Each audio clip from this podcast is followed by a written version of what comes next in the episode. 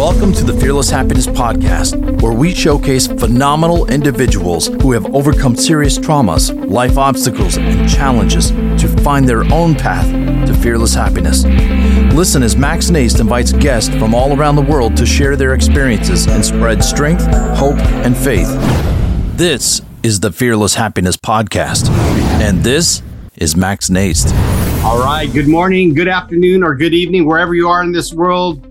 This is Max from the Fearless Happiness Podcast, and I nailed down Marshall Gillen, this awesome guest I have today.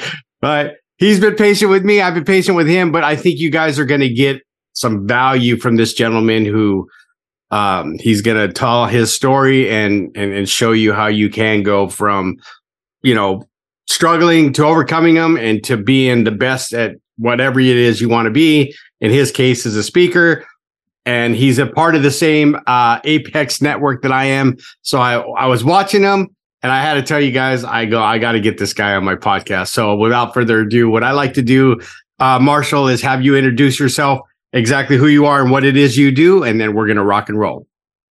Hundred percent. Well, first off, I just want to thank say thank you uh, to my uh, sober brother in sobriety and recovery. Twenty years for you, eight hundred days for me. And I will tell the listener real quick before we get started and I say who I am. Uh, I just want you to know how much Max really cares about bringing you the value that you need in this podcast because I promise you, I did not make it easy to get me here. And I wasn't trying to be a butthead. I just have so many moving parts. I'm terrible with logistics. And so, Max, honestly, thank you again uh, publicly for having me. Uh, he really cares about you all. Uh, so, as far as who I am, my name is Marshall Gillen. I'm the founder of Top Paid Speaker. And what I do is I help experts turn their messes into million dollar messages. Uh, as a matter of fact, since 2017, we've helped my clients generate more than $125 million. We've impacted more than 5 million people globally, which is crazy to think about. Uh, but again, God's plan. It's a silly life, but I'm glad I get to play this character. So it's an honor to be here today, brother. Thank you for for taking my invitation. And um, but you know, here's the thing, right? Um, when I when I started this, right, or like any of us start something new, I'm like you, Marshall. I'm like logistics sometimes. that gene went like out the window, right? Or time management. Yeah. And I'm getting better, right? But um I'm relentless when I want to interview a guest, right, that I think is going to help, right? It's not for me, right, that I know will help my audience yeah. grow as a human being. You know, I'll do it in a patient way, but I'll, you know, I'll be like that little, you know, that little fly on, you know, like, hey, Marshall, remember me? I love it. I'm over here. I'm over here, Marshall. My my audience needs your message. So I'm so glad well, you're here. That- that persistence so matters because you know like what i'm going to share here in a little bit and as you already know and as some of our listeners may know and have admitted to themselves or may not have admitted to themselves yet like addiction or you know trauma comes in all different shapes and sizes right. and so you and i have both been that dude at the bottom of the barrel in the darkest blackest hardest moments and so that's why you know, some people will listen to this and be like, oh, these guys really for real, or they're just kind of full of crap, you know? And it's like, no, like we really care about it. Like getting this message out is my life's mission. And I know that it's part of your life's mission with what Absolutely. you do with counseling, with what you do with the fearless happiness. And so you know, I want everybody to realize is that one, you become who you surround yourself with, whether it's digitally or in person. And so just the fact that you're here listening to this podcast proves to me, and I don't even know you yet, that you're serious about becoming the man or the woman that you want to become in spite of the things that you're facing right now. And so I love your dedication to the to the process, man. I love the patience. I love that we're actually here and getting an opportunity to talk about these things.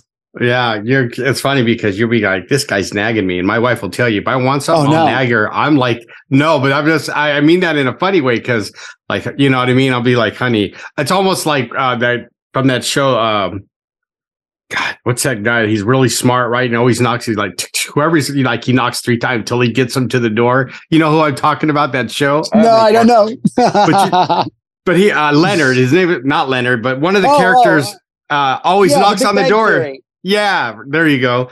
Right, knocks on the door and says, "Marshall, Marshall." I was gonna do that until you go, Marshall. Answer me.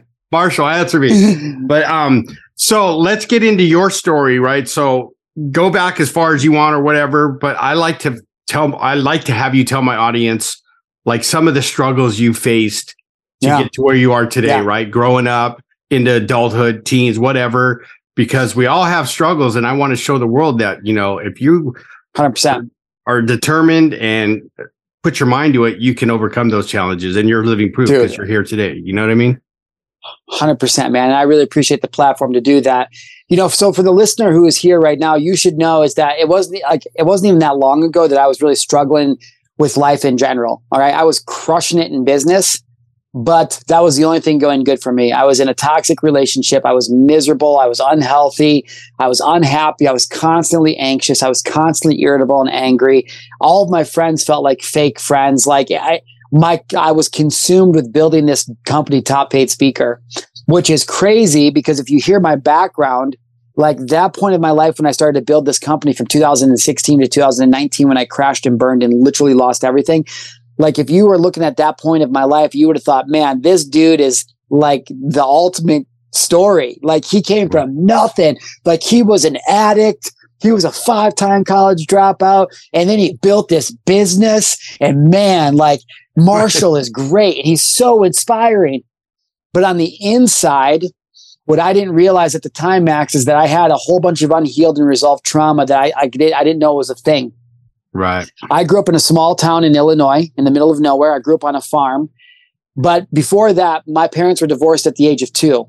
My father was a severe alcoholic, used to beat the hell out of my mom. One day he threw her through our front door and he walked out of my life, and I, we never saw him again for a long time. As I got older, he started to come in and out of my life, but um, you know, he was never present. Never heard from him. He never came to any of my stuff. Now, in the meanwhile, my mother gets remarried at when I'm at uh, four years old, and we move out to a farm with my stepfather. And pretty much from the age of five until, well, I'm 38 now, and this man still hates me. But he was just this angry, bitter, mean man to me. Like he would tell me how worthless I am, and you're just going to be another dirtbag loser like your Mexican dad, another worth like uh, terrible stuff, more colorful. Right. And so no matter what I did, I'd be at the farm and he'd be like, You're so stupid. Like you don't know how to put the tractor PTO into drive and to hook that up and then you to know to flip the switch and do the thing. You're so stupid. And I'll be like, bro, I'm five, homie, you know? and so so like that like that's growing up that's how i'm growing up. In the meantime i'm going to school and i'm excelling at everything. I'm a captain of all my teams. I'm standout athlete straight a student grade school middle school high school uh, active in the community and everything student council class president literally like on paper I, i'm all the things. I'm like the all-american boy. And it didn't matter how much success i had max like my dad never showed up or gave me crap about anything I was doing. And my stepdad would come home and just tell me how worthless I am. And so although I had the best mom in the world, you know, as a right. young man, you're looking for some some somebody to tell you that they're proud of you, that that they love you. Right. And I didn't know at the time, dude, but what I was doing was I was trying to excel at everything so I could get their attention. Right. Well, by the time I got into high school around my junior year, I started doing I, all my friends were drinking. I wanted to fit in, and I didn't know at the time, but where I was finding acceptance was being part of the crowd. And all of a sudden, the more wild things I did, while Marshall's doing this or Marshall's doing that, the more people accepted me and loved me. And so it became a habit of destruction to drink and, and to, at the time, you know, I was abusing prescription pills. And then fast forward to when I graduate high school, I go to, I get a full academic ride to college, but I'm so far into my addiction of cocaine and Xanax and drinking right. that I don't have any goals or vision. Now, I'm just telling the audience this because a lot of you can probably relate to a fact. Now, have my story. It's it's not maybe the same, but you understand what it's like of having a parent that wasn't present, or you were trying to do everything you could to be seen and heard and noticed. And then somewhere in your young adult life, you took a turn and you started to make some decisions that you may now know weren't the best. But this isn't even the worst part of the story yet. Because what hmm. happens then is I move out to San Diego when I'm when I'm young, I'm probably 19, two, 2,000 miles away. I'm living in an apartment all by myself. There's nothing in the apartment. I'm spending all my money on, on blow. I have an air mattress and I have some clothes on the floor and I'm working some crappy job. And this was my life for like a couple of years, just partying, binge drinking six, seven nights a week, miserable, angry, fat, gross. And that, that like I was, right? So eventually when I was 23, I got to a point where I said enough is enough. I took 53 half bars of Xanax an eight ball of cocaine and a fifth of vodka as fast as I could because I wanted to not be here anymore. Right. As soon as I did that, Max, I had instant regret. I was like terrified. I was terrified at what was happening. So I run into the bathroom to kind of start to try to throw up and it won't, nothing will come up. And I'm getting super sleepy and I am like fading. And the last thing I can remember to do is call my mom. And I call my mom up, and as I'm laying, like, and now as a dad, it makes me sick to even think about, right? Right. But I'm laying on the floor 2,000 miles away, and I'm telling my mom, I'm so sorry. I just took all these pills and all these drugs, and I, mom, I like, I'm not, I don't feel good. I don't think I'm going to make it. I'm fading off. And she's screaming in the phone, Marshall, wake up. Marshall, wake up. Long story longer, my I had a friend that was there uh, who lived there. She got a hold of him. He came, the ambulance came, all the stuff. I go to the hospital. Now, this is where the story really begins. Because when I woke up, the first thing I thought I was I was completely alone in this emergency room in La Jolla, California. I wake up at 2:30 in the morning or so, and I had this instant feeling of gratitude. Oh my God, I'm alive. Instantly followed by the thought, oh my God, you're even too worthless to kill yourself, dude. And I immediately saddened myself with shame and guilt. Now I'm only telling the audience this because I want you all to think about that moment in your life when you did something that is something maybe you regret or something that you that you look back on and you and you have so much shame about it. But what you have to understand, or what I'd understand, is that mess would end up becoming my message. At the time, I couldn't see it. At the time, I didn't understand that all the feelings I had were learned in programmed subconscious thoughts of unworthiness, of guilt, of shame. And so what I did is I didn't want to go out and be the standout person anymore. And I didn't want to kill myself anymore. I just didn't care if I lived or died. And I went out and got this terrible tattoo. It actually says live fast, die fun. And I right. lived, I lived, I lived this life because I, and to, I'm talking reckless and destructive. And Max, you probably understand as a counselor, oh, yeah. you know, destructive, man until finally along the journey, I met up my best friend named Dustin. One of my best friends named Dustin. He was a few years younger than me. And Dustin and I, dude, we hit it off right away. But it was weird because Max, he used to tell me like these really vulnerable stories about things he was feeling, right? And I don't know about y'all, but growing up in 1984 on a farm in Illinois, we didn't really, as men, talk about feelings and all these right. things. right. And so Dustin's telling me these things. And, and what I mean by vulnerabilities and these things, it's like, oh, Marshall, I'm scared of this. Or Marshall, I'm, I'm I don't know if I'm kind of worried about that. And I'm like, this, this man is opening up to me. Now, this is the kicker, Max. This dude, I'm 24 at the time. This dude one time tells me he loves me. He's like, yeah, I love you, bro. And I'm thinking like, oh, well, right. okay, right. Dustin, uh, uh, excuse you, bro. Uh, yeah, pound it, right? Right. And so why I'm saying this to the audience is there was this guy who came in my life who taught me how to be vulnerable and how to, and he was a reflection of what love looked like to, to really to it to to embrace a brother. Again, I didn't know that at the time. I couldn't see it. Right. So right around 2013, Dustin's struggling. He's living in Omaha. He's married. He's got two kids. He's deep in addiction uh, with pills. His life is spiraling out of control. And he, he he's calling me every so often, and I'm answering the calls, and I'm, I'm telling him, and I'm going through it. But I don't know how to help him because I'm still in my own storm. Right. Like I don't know what to say to him. And eventually in, in February of 2014, he calls me up and I'm like, dude, I can't tonight. I'm thinking I can't. And I ignore the call and it goes to voicemail. And I listen to the voicemail and he's crying. Hey, Marshall, it's Dustin. I really need to talk to you, man. Call me back when you can. All right, late. And he hangs up and I'm like, okay, I'm going to call him tomorrow. I promise. And then tomorrow came and I was like, I'm going to call him this weekend when I have a little bit more time. And then the weekend came and I'm like, dude, I'm going to call him soon. Fast forward to March, and I get a call at 4:30 in the morning. It's his sister, and Dustin took his life. And it was one of the worst moments probably of my entire life because I instantly, obviously, just like when I tried to take my life, I found reason to guilt myself.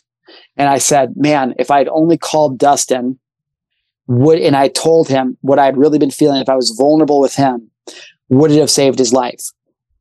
I was 27 at the time, Max. I didn't know anything about entrepreneurship. I didn't know anything about mentorship. I didn't know anything about God. I didn't have a relationship. I didn't know anything about any of that. Right. But something inside of me told me that I had to tell my story. And so that's how my whole entire journey began into this business of public speaking. In 2017, I'm sorry, when I was 27, 2014, I realized that I needed to start to share more of my message, but I had zero idea what that meant. But it did get me into entrepreneurship. Now, before we went live, and I, if you're in the audience, if you're in the audience and you're listening to this, just give me an amen in your car, the shower, wherever you're at. But you said God has a timing for everything. Give me an amen to that, right? and I believe that. It's yeah. easy for me to say that now at the age of 38, as I'm building this million dollar business and I've helped build millionaire speakers. It's easier for me to say that now. But at the beginning, I, there's not, there's max, there is less than a chance. There's not a snowball's chance in hell that I was ever going to be able to change my life. I want people that are listening to understand like that I truly believed that there was no possible way. I wanted to in the worst way, but it just seemed so hopeless. I was a broke bartender. Nothing ever went right for me. I'm a terrible, right. I feel terrible about everything I do. Now, this is the point that I want to make to everybody else and how addiction and sobriety for me and recovery looks different for everybody. Just like a fitness journey, it's different for everybody. Right.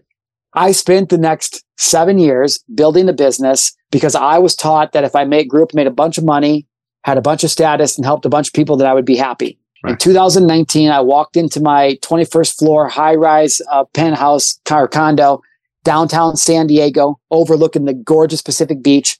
I had just hosted an event. We had like 200 people. I come up the elevator. I walk into my beautiful condo, floor to ceiling windows, the Pacific Ocean, the buildings are glistening in the, in the skyline right there. And I realized for the first time in my life, I'd never been more unhappy than I'd ever been ever. Not even the year that I tried to kill myself or the year that I lost Dustin. Because the story that people don't realize and they come up that I never told back then, as I and I told you, Max, and you already know, mm. I was severely addicted to cocaine. The more success I had, all of a sudden the, the worse my addiction became. And I'm the dude that stand on stage, be like, your message, your message. I used to be a drug addict. I was a five-time college dropout. And so I was preaching this message, but I wasn't authentic. And not because I didn't want to be, I didn't know how to be. And so to the listener, I just want to reinforce the importance of finding somebody who can help you through those things. Because the reality is, Max, if I had ran into somebody that was like you, like a counselor, whether it was in the first part, the Dustin part, or the part when I was having the success, if I had had a mentor, a coach, if I had had somebody else to lean on, and this is why 90% of men fail in life, women fail in life, people fail in business. The reason is because they try to do it all alone. Right. And in my life, where I came from, that's what I was taught. Suck it up, oh, yeah. keep it shut and keep working. And so that was my story. And so it's interesting because after 2019, I lost everything. I left a relationship. I left San Diego after 13 years. I burnt down my business Top Paid Speaker very publicly, very destructively. It was awful. I swore off everybody that loved me and supported me. I pushed them all away. It, awful. And I moved to Montana to the mountains here to never ever be seen or heard again. I never wanted to coach. I never wanted to do anything again. Right. But it was in the mountains, dude, all by myself in that isolation that I found God and I found uh, sobriety. And so now here we are. It's time to record this podcast. I relaunched my business about uh, it was August 2022. It's May. It's April 2023, and we've hit six, six figures, and we're crushing it for our clients. And it's like I never missed a beat. Except I'm happier than I've ever been. I'm the best father that could possibly be. I'm a great partner, and I literally. And this is not my call to action for people to necessarily get sober but I owe it to my sobriety. I own it. I owe it to finding my shit and then handling my shit and right. finding somebody to help me do that. And so it's been crazy to now, you know, here I am on your podcast, having an opportunity to share this entire message. And I know very intimately and 100% sure that it always had to be just like this for me to make the impact that God has put me on this earth to make. And so I don't know where the listener is at right now in your storm, but I want you to know is that I truly believe it's all for a purpose. It's all for a reason. Absolutely. And your mess is going to become a message that yep. God is entrusting you to go out there and share with the world. Absolutely. Right. You see, when you went to those mountains in Montana and told God your plans, he laughed and said, No, I got other plans for you, Marshall. You think this is where you're going, right? But here's the thing, right? As a recovering drug, uh, alcoholic and addict myself, right? Uh, I know that feeling when that about your friend Dustin, right? My brother, same thing. My brother took his life about six, almost seven years ago now. Actually, next mm, month. I'm sorry, dude. On the 24th, it'll be seven years. And uh, last time I had talked to him was a week before it happened, right? And he had called me two days before it happened, right? But I was busy, right? And I went through the same thing, even with years of sobriety. In my head, it was hmm. like, okay, I could have bugged him more. I could have kept calling him and say, "Hey, call me back," right? Because he had called me and I was at my mom's and he was supposed to actually come meet me there before I left to Minnesota that time. Oh. And right, so I went to the restroom. My phone was on the thing, and you know, I see a missed call and I call him, and he's not answering. Right, I'm like, okay. Mm. So the next day, I call him back. Hey, bro, call me. Like I saw that you called. And then I'm driving to Minnesota and I'm calling him, and no answer, right? But you know, I'm so focused on getting from point A to point B, it didn't really click like something might be wrong, right? And um so yeah, in Denver, course. Colorado, I'm in the middle of a Denny's, right, with my ex-fiance at the time, mine. And I get the call from my brother and he says, Hey, look, our brother's gone. And I'm like, Mm. and if you knew my brother, he was like, you'd be like, oh, what did he do? Go camping or take off on his Harley or what? Go on some trip, like spur the moment. And that was the first time I heard my brother cry. And he said, no, our brother, he's gone. He hung himself. And let me Mm. tell you, man, one of the best books I ever read, right, was The Power of Vulnerability by Brene, Dr. Brene Brown. Oh, I haven't read that actually. You need to read it. It's it's an That's amazing my whole stuff. book I Right. will. and it's an amazing book, but I cried like I lost my shit, Marshall. You know what I mean? Because my brother and I were only two years apart. Out of all my siblings, I was closest to him because we were closest in age, right? We went through the Mm. whole high school party together, uh, couldn't stand each other in our addiction, right? And then both got sober about the same time and and just oh shit. you know, became close and we were close, like as two brothers could be. And right. And and I do that still. I kick myself like, why didn't I do this? You know, that guilt, that survivor's guilt, right? Because there's Yep. many times, right? Because I got taught, right, by my mentors and my sponsor, Max, you were killing yourself on the installment plan. Every time you drank and took that needle to your arm, that's what you were doing. You were just too chicken. And they were right. I was too chicken, right? Hundred percent. That's such a that's such a good way to put on the installment plan. Yeah, Right. it really is. And yeah. see, God has a plan for all of us, right? And there's a reason you went through what you went through. There's a reason I went through, I went through, right? And then God brings you and I together to share our story, share your story on my podcast to go, doesn't matter how far down that hole you are, there's people that will help you get back on your feet. And right, my mission. Is to help as many people as I can find that fearless happiness, right? Even though will we truly ever be fearless? No, but at least we we can take those steps to go, I'm scared shitless, but I'm gonna do it anyway. Because I know if I don't do it, I'm gonna regret it. And if I do do it, I'm gonna get through it anyway, and I'm gonna learn something in Yeah. that process, right? So Hundred percent, dude. I love that. You know, and if you take a step back and you look at what you're actually doing, right, or what we actually do, which is we speak, we host podcasts, we counsel, coach people, and it's on. It's crazy because I want the listener to really understand. Like, it truly doesn't matter where you've been, what you've done, or who you Yeah. who you've been. Like, you can completely change your life, like 180 degrees. Again, Max, I haven't heard you, but I'm sure you would say the same thing. There was a point in my life, I'm sure a point in Max's life, like where I knew unequivocally there was no hope. I'm like, there is no hope. There's, there's no Marshall. You don't get it. You don't know my story. Okay. I am hopeless. I am broken. I don't deserve anything. That Right. was me. And I'm the same dude that was lying dead on the floor to the same guy now that's like, you know, the a sober father and partner. And it's, it's, I just want the listener to really truly understand. It's like, you can change anything with the right people. And with social media and a mobile phone, like you can start sharing your message or whatever your thing is right now and completely change your life, just like Max is proving, just like I've proved. And I think, I don't know, I, I get hyped up on this stuff because I just want people to understand they don't have to be trapped into whatever their whatever their lot was when they were born into. You know, Absolutely, right? And all it takes is that one decision, right? And if you think Yes. about we we we we've made so many decisions that right we were ashamed of that we didn't like, right? But now you get to ask yourself like is this going to hurt me or help me, right? And if it's anywhere on the side of help me, don't be afraid, do it, right? Reach out for help. Like I tell people, don't be afraid to ask for help. Like I've done it so many times, right? Like like I when I so in that year, almost a little over a year, when I lost my sister, I lost my brother. Six months to the day on Thanksgiving, I would lose my mother. Then that following Jeez, Monday, man. my my youngest daughter, I would put in treatment, and I was like, right, and and I know you've had these conversations, right? Like I'm driving down the road and I'm having this like me and God are Yeah. homeboys, and I'm like, hey God, what the f? You know what I mean? I'm throwing, and I know he's listening, right? Like he's and I don't care who you are, right? People, you don't have to be like proper. Just talk to him or whatever your belief is and and and go, okay, I need to do something different, right? Because if I didn't, Yeah. I wouldn't be having this conversation with with Marshall today and having him share his story on my podcast because he said it perfectly, right? Doesn't matter where you are, who you are, you can get out of it, right? And you got to start 100%. surrounding yourself with the right people, right? Because we hear it in our group all the time, right? You're like the what do you call the thing? The you're a direct result of the five people you hang out with, right? So Yeah. Yeah. if I'm hanging around five thieves, I'm probably going to be the sixth. But if I make that Facts. decision to start surrounding myself with millionaires, then I'm going to be the sixth, right? Yeah. Not saying it comes to you easy. You got to do the work, but hang around the people that, like, I'm sure you have it, right, Marshall? The people that keep you accountable, right? Like, that love Yeah, you enough that will tell you the truth and go, hey, Marshall, I think you're like, you're fucking up a little bit. You need to come back over Right. to this side, right?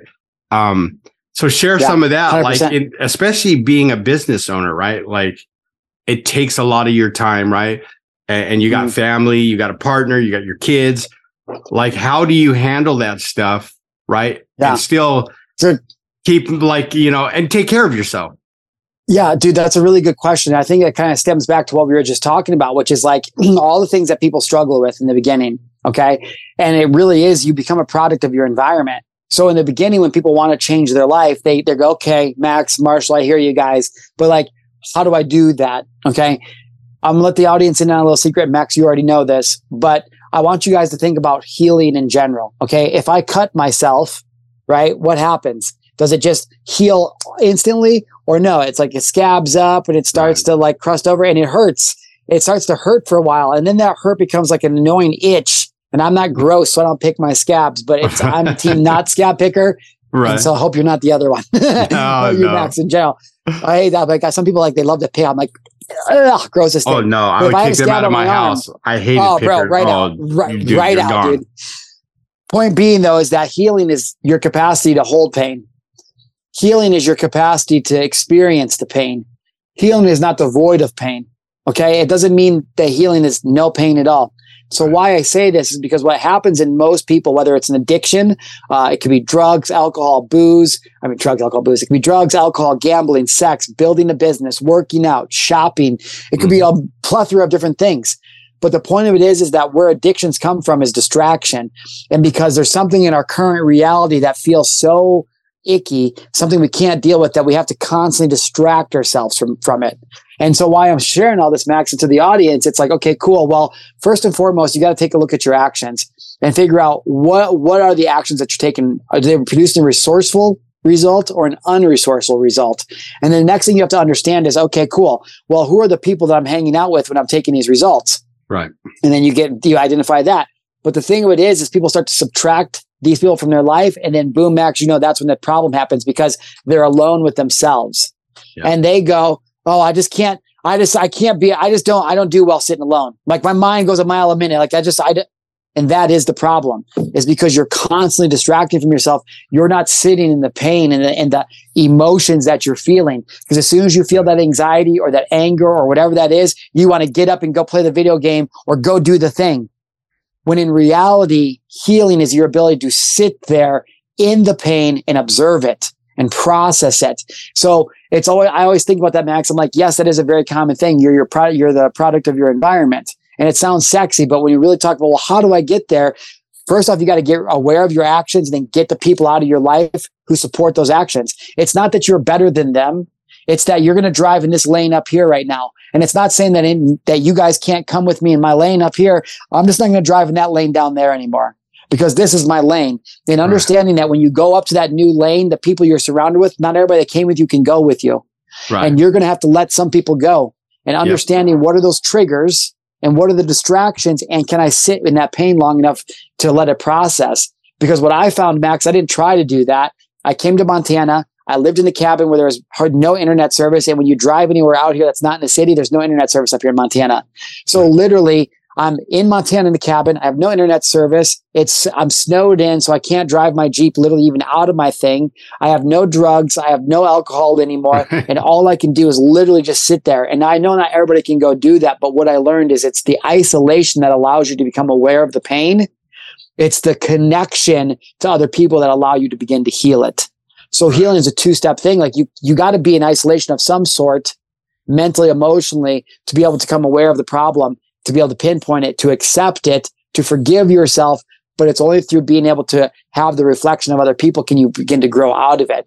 Because otherwise, it's just a constant reflection of yourself, dude. Absolutely. And one thing that you said earlier when we first started the podcast, right, which a lot of people have gone through, and, you know, especially when you find out, um, you know, in their recovery from addiction, right, that like you got told by your stepdad, like you're, you're stupid. And you know what I mean? I've had that happen, maybe on, you know, like not on purpose, but that stuff sticks with you, right? And it's that internal yeah. dialogue that keeps you stuck sometimes. So, yes, Marshall is on point when he got go get help, figure out who you're hanging with, right? To help you get rid of that negative self talk. Cause I think that keeps us stuck more than anything, right? Because we go, oh, we have this oppor- we have this opportunity. I'm just going to use you for example, right? Like, oh, Please. oh, I'm going to go speak on Marshall's stage, right? And then all of a sudden, that little voice comes back and goes, "You ain't good enough to do that. You're dumb. You yeah. don't have a message, right?" Yeah. And that's when people go, "I can't do it, Marshall. I'm sorry, I can't do it." uh, and make up some excuse, right? Oh, my, I'm having surgery on that day or whatever, right? When in reality is we're afraid because of those voices that we heard way back when. 100%. trust me, it's taken me a long time and sometimes it still creeps back. 100%. But like you said, because of the people I hang out with who have kept me accountable, both in my recovery community and Apex, right? I got those people behind me going, no, dude, you're doing it anyway. Yeah, right. Hundred percent. Take that first step. Yeah. And I got to tell you real quick, and you said something else too that brought this up. I was watching this video, right, and there were there was this guy that was um, interviewing some ex gang members, right, Samoan gang mm. members, right, in L.A. somewhere, and and the, the, all of them had done probably 20 years plus in prison, right? But now they're out and they're trying to carry the message of God and they're trying to, you know, like help the younger right. generation right? Not go through what they went through. And this guy, he said it, and I wish I knew his name because I want to give him credit and I will find out his name. But he said, I used to think I was a product of my environment. Then I realized I was a product of my decisions. And I just went, mm. holy 100%. shit, man, that was 100% true so right true. there. Right. So now, Dude, absolutely. Yeah. And so tell him, Marshall, right? Like now we can change those decisions that are going to help us right? And well, help dude, us grow. Yeah. You you mentioned something that just reminded me, you know, um, the 12 step program wasn't necessarily for me when I went to my addiction counselor out here. Because what happened was I was in a room full of people who were much further behind me in the idea of personal development. Not that I'm better, it's just different. And so some of the things I was saying and the, and the things I was understanding really triggered them and like made them feel like um like I thought I was better than everybody, which I that was not it at all, right? Right. So that didn't work for me. I just I'm saying that because I I, to, I don't know why I said that. Some people out there I just want you to know that there's different ways to recover. Maybe recovery is not for you. But with one thing I did get, maybe going to a traditional recovery group is not for you. Right. Not that recovery is not for you. Right. Slow down, bro. but what I did get, what I did get from my recovery group that was the most beneficial, and it literally has been uh, it's been very impactful in my life. Is and you've heard this before, is you're not responsible for your first thought. That's the first thing they taught me. Right. You're not responsible for your third first thought. So you wake up and it's like, oh, I'm going to use. Wait, nope, Marshall, stop. You're not responsible for that thought, but you do get to take responsibility for your second thought. And what goes right in alignment with what you just said, Max, right. is I'm a product of my decisions. And so really the first step in personal development is what Maxer said, becoming aware of your self-talk. It's the biggest game changer. It's the first place I ever started. And really what I want you to think about it is like, if you've ever been to a club, right? You guys know that if you're look a certain way or do a certain way, you don't fit the club, like you don't get in. Right. You come up to the door, the bouncer says, hell no, you ain't getting in. And he bounces right. your ass out. Right. So I say that to be silly because I want you guys to remember is that you're not responsible for your first thought and you your consciousness gets to play the bouncer to your melon and so when that first thought shows up at the door to get in and you can get really good at, at recognizing that that that wise guy trying to get in the door you can bounce it out and so really I want you to everybody to understand is that if you're looking for that place to start, it's exactly what Max said. Become aware of your self language. Every time you're telling yourself I can't, every time you tell me tell yourself, oh I wish or I could do become aware of these things and understand how you can change your languaging into yourself. Now, I have any, at the time of recording this, I have an event coming up next week, uh, four day or three day boot camp here in Montana. People paid me a lot of money. They're going to come up and I'm going to teach about speaking. I've done this hundreds of times, bro, and I feel inadequate. I feel right now at the time of recording this podcast, like, oh my God, what if they come and I can't give them any value? Like, you know what I'm saying? You're so going to kill it. I want bro. people to, well, I, and I know that, but I've gotten, I, I had to become the person when that thought comes in, like you just said, where I go, where I don't judge it. I don't give it meaning. I'm not going to create that energy inside of me anymore. But uh, you are a very patient man. It took a lot of practice to the listeners, but I started to be able to observe these feelings and emotions without detaching and being reactive to them. And it's taken a lot of practice. It's taken a lot of practice. Okay. It's taken a lot of practice. oh yeah. But I become I come aware of these thoughts. And then Max, you know, like once you can take control of that first thought, decide, no, dude, that's not my story. I, I accept that that used to be my story, but this is the one that I'm starting now. And again, you may have to do that every 10 seconds in the very beginning. And you know what? That's okay. That's okay. But once you take control of your thoughts and what you allow to be true in your melon, that's when you take start to be able to have sovereignty over your life, over who you are. And it just comes with changing the story. Uh, it's, it, but again, you can't change that frame or have that observation unless you join somebody to help you. That's it, right? And you know, like the greats always say, right? The thoughts become things, right? And, and that true. goes for negative and positive, right? So the more we tell ourselves we're not good enough, of course, it shows up in our life and we're not good enough. But if we tell ourselves, I'm worthy, I can do this, I'm going to do this, it's going to happen, guess what? It's going to happen, right? And yeah as you know, like some of the books I've read, like David Goggins, man, he's all about the brain and, and telling yeah. like your brain is much more powerful than your body and you can get it to do 100%. whatever you want. Right. So, well, dude, everything started as a thought first. Like this water bottle started as a thought before it ever became a thing, you know? Right. And so it, it's, I want people to understand that it is true. Like visualization, it's you obviously don't just think it and then say it and it shows up. Like Max said earlier, you got to put in the work. You got to find people to help you close the gap in this material world but without going deep into it, like really, like you guys can go look for yourself. Quantum physics proves that yep. physical matter doesn't actually exist. Like there, there's literally science that proves that none of this is actually real. So how can it be real if it's not? It doesn't even make any sense, but science proves that it's not. And science proves also through quantum physics in a study you guys can find online that thoughts literally become things that that that infinite matter doesn't actually become physical matter until it's observed by a conscious energy. So I don't know who the person was that designed this perfect game, but if you think that there's nobody above you, like you must be crazy because right. literally the game was designed because your thoughts are met, your thoughts are electric and your feelings are magnetic. And when you can have heart and mind coherence and you can create that electromagnetic field around you, which again, science, like you can literally measure on a, on a, on a, uh, like a little freaking thing Right. What's the word I'm looking for? Uh, that that you have electromagnetic field around you, and so we, yep. literally, when we say that thoughts and feelings become things, it's true. And if you can really get deep into that and understand that everything you experience in this external reality is actually a direct reflection of the thoughts and feelings that you had first, you're going to start to see really crazy patterns in your life, and you're going to be like, "Damn, I'm the master of my own fate." And once you start to believe that, it becomes easier to start taking action. But again, it's a little deep down the rabbit hole. Right. But they need to hear that, right? Because it's true. They the science has proved we live there's a vibration that comes off of us. Yes. Some of it's yes. not as uh, some people live at a higher vibration, right? And we know a lot of people in our group, and even like you see, like the Tony Robbins, right? Their vibration is hundred percent. Those people so, tell you that any of us could get there. We just have to learn 100%. how to do things a little bit well, differently, right? Yeah, dude. yes. Yeah, I love that you said that with the vibrations. Oh, it just made me think of something. It's like, um, you know, imagine for people who who may think this is kind of weird. I just want to share this real quick. It's like imagine if you had a real big rock that was like ten pounds, and you had a rock that was like two pounds, and you were standing back and you dropped them both equally at the same time. Okay, and they fell into the water. They're going to create waves or ripples. First off, you have to understand is that waves or ripples in water is just energy moving through the water. So it's just energy that you can literally see moving because it's in water. Right. If I drop one big rock and one small rock and they both hit the water at the same time, what's going to happen? The little rock is going to create these a little bit longer waves, a little bit longer, less, less, less um, strength in their waves. The big right. one is going to go super wavy like this. Right. So I want you to understand is that there literally is a difference between high vibration and low vibration.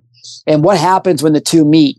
The big vibration is always going to swallow up the other frequency and push right. it the other way. And so you got to understand is that literally who you surround yourself with matters because the frequencies that you are in make a difference. And you can tell it by dropping a rock into the water. So, anyways. I, absolutely. And that would that leads me into some of the questions I want to ask you, right? So I wrote a book called Fearless Happyness, My Addiction, My Battles, My Recovery. So I like to ask my guests, what does fearless mean to you, Marshall? And how does that yeah. show up in your life today? Yeah. Yeah, it's interesting because I remember you uh, kind of asking this question before we got on, and then you mentioned something about it uh, earlier in this podcast. Like, is when are we ever, when are we ever really fearless? And so again, it's interesting because it's you know at 38 years old, it's morphed for me definitely now. But um, you know, I, I would not personally strive to be fearless. You know, and that's no knock against the podcast at all because I look at life as like um, we get to feel the spectrum of emotions, and so fear is one of those things that I get to fear uh, that I get to feel. And I'm not saying it like used as motivation and like that is all true. But I'm just saying in general, honoring this sacredness that I get of life. if I never wanted to feel fear again, it'd be like I never wanted to see the color red in the rainbow. I'd be like, no, I don't really like that that color, so let's get that one out of the spectrum. Right. I'm like, you know what? Uh, I'm not really doing teal anymore, so get that one out. And so every time that we try to, and again, this is not like picking on the, on the name. It's just like when we're trying to live this fearless life, that's not really achievable in my mind because I can't live without fear. That's the thing I get to do because I'm alive but I can understand how to become fearless by being courageous. And so honoring, like uh, being in Montana is weird, bro, because I'm up by the mountains and like this Native American culture, uh, and it permeates into me. And when I think of Native American culture, I think of them sitting and honoring those emotions and those feelings yeah. and understanding where they come from. And that detaching from the fear is what allows you to have power over it. So now when I'm fearful, I get to look at it. I'm like, damn, you're being a silly human, bro. I'm like, you are being a silly. I'm like, you get to be alive playing this silly game as a human. God, tell me what's really up. And then God right. sounds like me, surprise, surprise, like to me, right? And God's like, yeah, dude, come on, Marshall, you know, you know that's not true. And so I guess that's what fearless kind of would mean to me is, you know, not fearless almost. right. I always, if you think, if you break it down, it's more what I want people to get, like, and you got it, is just fear less, right? We're going to fear, oh. but fear less, right? And take Love those it. actions like you said, right? Like I'm like, I there's times that. I've done shit, you know, I'm scared shitless, but I'm going to do it anyway because yeah. I got taught 100%. That, right? Because usually when I'm embracing that suck or leaning into the suck, right, I'm learning a lesson that I need to learn and I'm going to For get sure. through it. Right. And sometimes there's even a lesson within that lesson, right? Which I've learned from Always. some of my mentors and stuff. That brings me to the next question, right?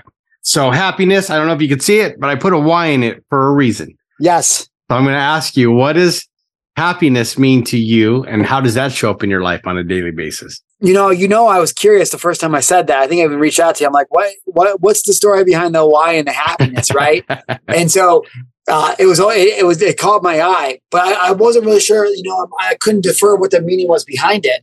But for me, you know, happiness again, I love happiness. It feels good to feel happy, but happy is a fleeting emotion. And so right. for me, I'm always trying to find the joy in the things that I do. Because again, I this is not going to be necessarily relatable to some of the people listening because I, maybe they just haven't done the same work that we have done. And I don't mean this is like I'm bet nothing like that. But again, to me, happiness is just a cloud in the sky that I get to experience. And so I, I have no more meaning or attachment to being happy or as I do to being fearful or whatever, being angry. These are just emotions I get to feel. The one thing that I always set an intention on for me is to be joyful.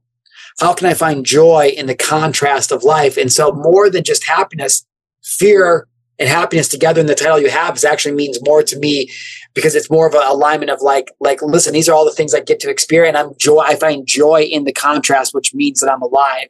Right. Because as soon as that duality is gone, the lights are out. And what's the difference? Right. Yeah, and it's funny that you said that because a lot of people say, "Hey, you spelled that wrong." I go, "No, I did it for a reason." So I'll tell you why I put the Y there, right? And tell if you me. think about it, right? That Y starts with you. The happiness starts with you. It starts in here, right? And if I can be happy with the man looking back at me in the mirror, mm. I get to experience joy because then nothing else I matters, love that. Right? Because as much as I love my wife, she can't always make me happy, right? As much as I love my grandkids, well, I take it back because I got the cutest granddaughters in the world, right? They can make me happy.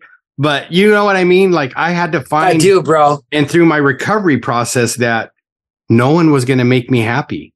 right? Yeah. And then when I realized but- that I'm the person that gets to make me Yes. happy, and right, which in turn then got me into what I do for a living and doing this podcast, right? Because this podcast brings me joy and all the guests. Like Mm. I'm so blessed to have you on here and all the other guests I've had on here, right? Because I get to meet new people and you know, and and so that's what it meant for me, right? But I always like to see if people always ask me, how what do you mean by the why, bro? Like tell me what you mean. So there's my definition of why I Dude, it's That's why. perfect. I love that. I love that, dude.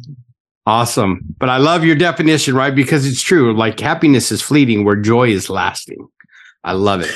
Well, I do, but the same thing too is it makes me think. Me, you're like, oh, well, my grandkids.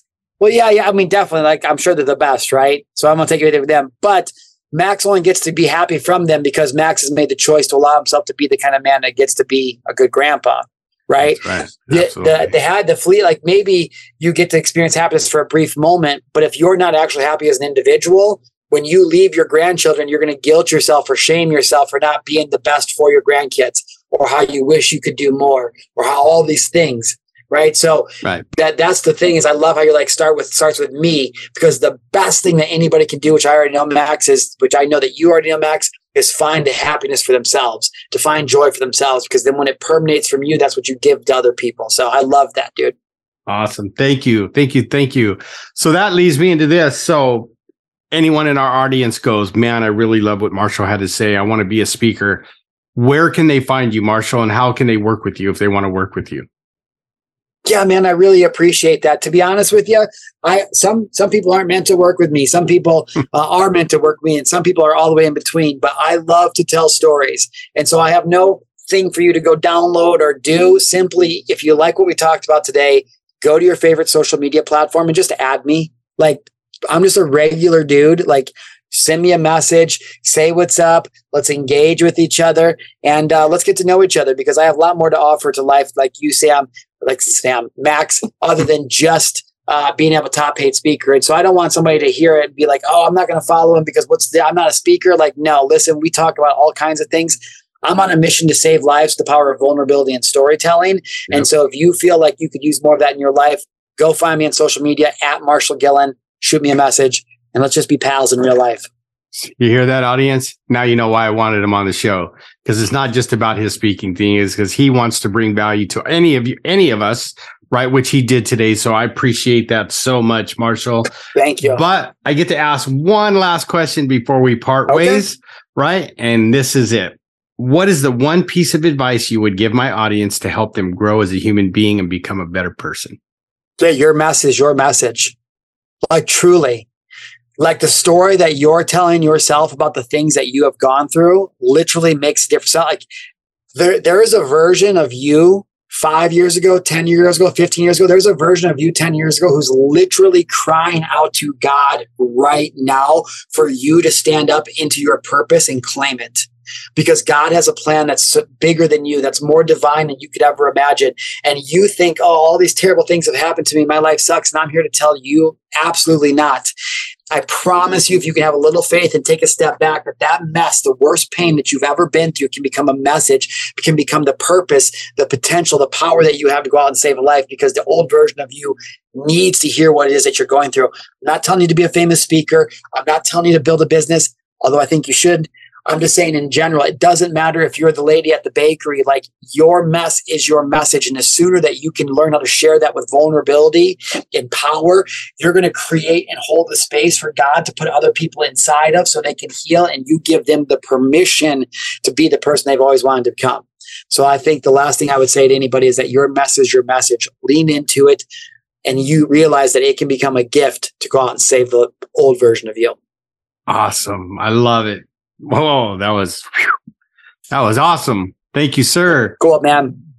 You heard it, everybody. So, as I always do at the end, right? If Marshall made you think, if he made you smile, he made you laugh, he made you go, hmm, if he made you cry, if he just, if you learned something, please go over to iTunes and leave a five star review so everybody could find the podcast. Mm. And I'm probably going to have to bring, I know I'm going to bring on Marshall again because we could have kept going for a long oh, for time. sure. So, sir, I appreciate you. I thank you for being here and taking the time out of your busy schedule to be with me and my audience. So, everybody, until next time, we will see you later. Are you tired of being weighed down by life's traumas and struggles? Join the Fearless Happyness lifestyle and let us guide you toward a brighter future. Explore our past podcast episodes and get a copy of the Fearless Happyness book to ignite your inner strength. If you or someone you love is battling addiction or facing challenges related to unresolved trauma, know that we are here for you. Visit maxnijst.org, M A X N I J S T.org, and take the first steps toward finding your fearless happiness. Thank you for listening. This has been a production of Fearless Happyness.